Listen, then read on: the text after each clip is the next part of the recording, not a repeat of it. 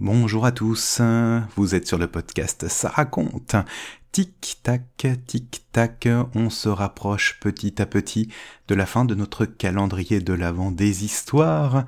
Je suis Émeric et aujourd'hui je vais vous raconter Le pays sans fleurs. C'est un conte d'Océanie.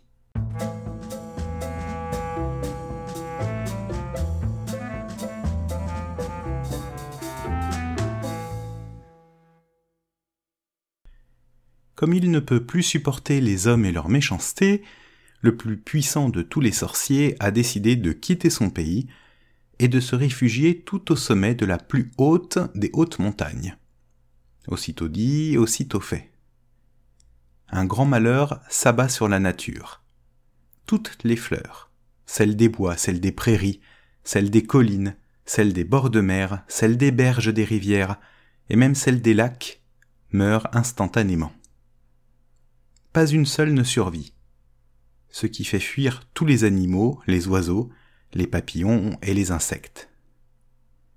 Après leur mort, le pays, jadis si beau et si fleuri, devient rapidement un désert, ne laissant aux habitants que leur imagination pour voir des fleurs.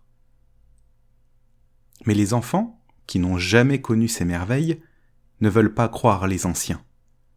Vous nous racontez que des histoires, leur disent-ils. Et ils s'en vont tristes dans les étendues grises d'un pays sans fleurs. Parmi tous ces enfants, il en est un qui ne peut imaginer que tout a disparu pour toujours. Lorsque sa mère, lassée de raconter l'ancien temps, se tait, il réclame encore et encore d'autres histoires, car il aime entendre parler de la beauté des fleurs. Il pense que, lorsqu'il sera un homme, il partira à la recherche du grand sorcier et lui demandera de redonner de la couleur au pays. Et les années passent. Un jour, il est grand. Son amour des fleurs a grandi avec lui. Il s'en va donc trouver sa mère et lui dit Mère, je vais m'en aller à la recherche du grand sorcier et lui demander de nous rendre les fleurs.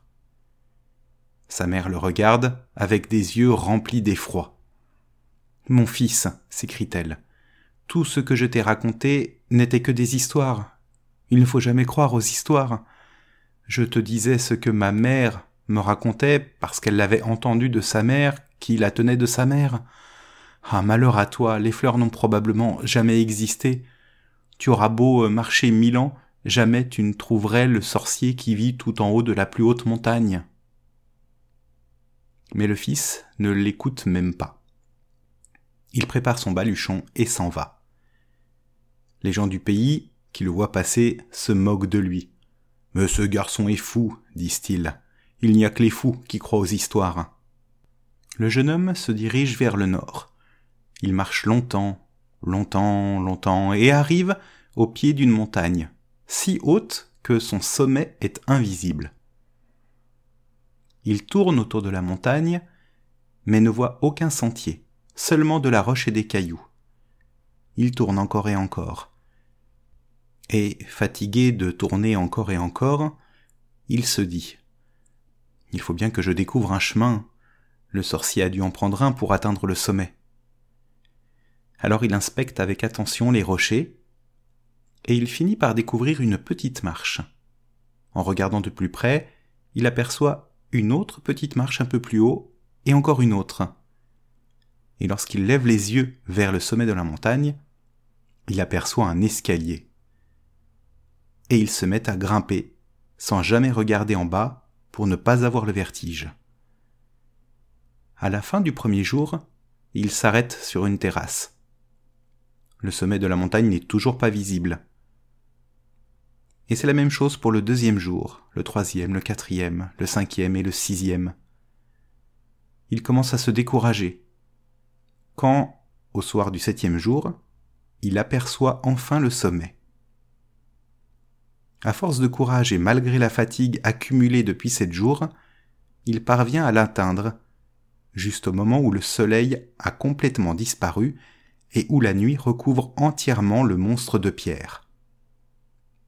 Arrivé tout en haut, il devine une source. Il se penche pour y boire un peu d'eau. Au premier contact sur ses lèvres, toute sa fatigue s'évapore. Il se sent fort et heureux comme jamais dans sa vie. Et tout à coup, derrière lui, il entend une voix qui lui demande ce qu'il est venu chercher sur la plus haute des hautes montagnes. Je suis venu, dit-il, pour rencontrer le grand sorcier et lui demander de nous rendre les fleurs et les insectes. Un pays sans fleurs, sans oiseaux, sans abeilles, c'est triste à en mourir. Seule la beauté peut rendre les gens bons, et je suis certain que ceux de mon pays cesseraient d'être méchants si le sorcier leur redonnait les fleurs. Alors, le jeune homme se sent soulevé par des mains invisibles. Il est transporté délicatement vers le pays des fleurs éternelles. Les mains invisibles le déposent sur le sol, au milieu d'un tapis de fleurs multicolores. Le jeune homme ne peut en croire ses yeux, il y en avait tant. Jamais il n'a imaginé que les fleurs puissent être aussi belles. Et dans l'air un délicieux parfum flotte, et les rayons du soleil jouent sur le sol multicolore. C'est comme si des milliers et des milliers d'arcs-en-ciel dansaient ensemble. La joie du jeune homme est si grande qu'il se met à en pleurer. La voix lui dit de cueillir les fleurs qu'il préfère. Il s'exécute et en récolte de toutes les couleurs. Quand il en a les bras chargés, les mains invisibles le reconduisent doucement au sommet de la montagne. Alors la voix lui dit Rapporte ces fleurs dans ton pays. Désormais, grâce à ta foi et à ton courage, ton pays ne sera plus jamais sans fleurs. Il y en aura pour toutes les régions. Les vents du nord, de l'est, du sud et de l'ouest leur apporteront la pluie qui sera leur nourriture.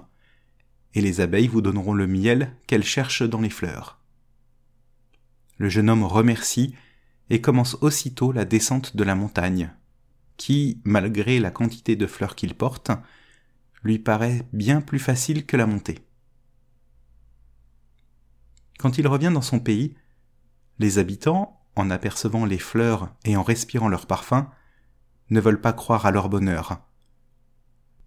Puis, lorsqu'ils réalisent qu'ils ne rêvent pas, ils disent Ah, nous savions bien que les fleurs existaient et que ce n'étaient pas des histoires inventées par nos ancêtres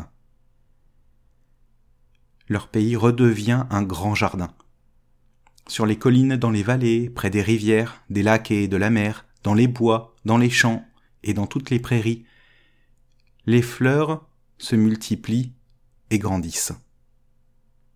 Tantôt c'est le vent du nord qui amène la pluie, tantôt le vent du sud, de l'est ou de l'ouest. Les oiseaux reviennent, ainsi que les papillons et tous les insectes, surtout les abeilles. Désormais, les gens peuvent manger du miel, et la joie revient sur la terre. Quand les hommes voient leur pays transformé grâce au jeune homme qui a osé ce que personne n'a cru possible, ils lui demandent d'être leur roi. Il accepte et devient un roi bon, courageux et intelligent. Rappelons-nous, dit-il, que c'est la méchanceté des hommes qui a entraîné la disparition des fleurs de notre pays et comme personne ne veut recommencer à habiter un désert et à être privé de miel, chacun s'efforce désormais d'être aussi bon que possible pour ne plus jamais fâcher le grand sorcier.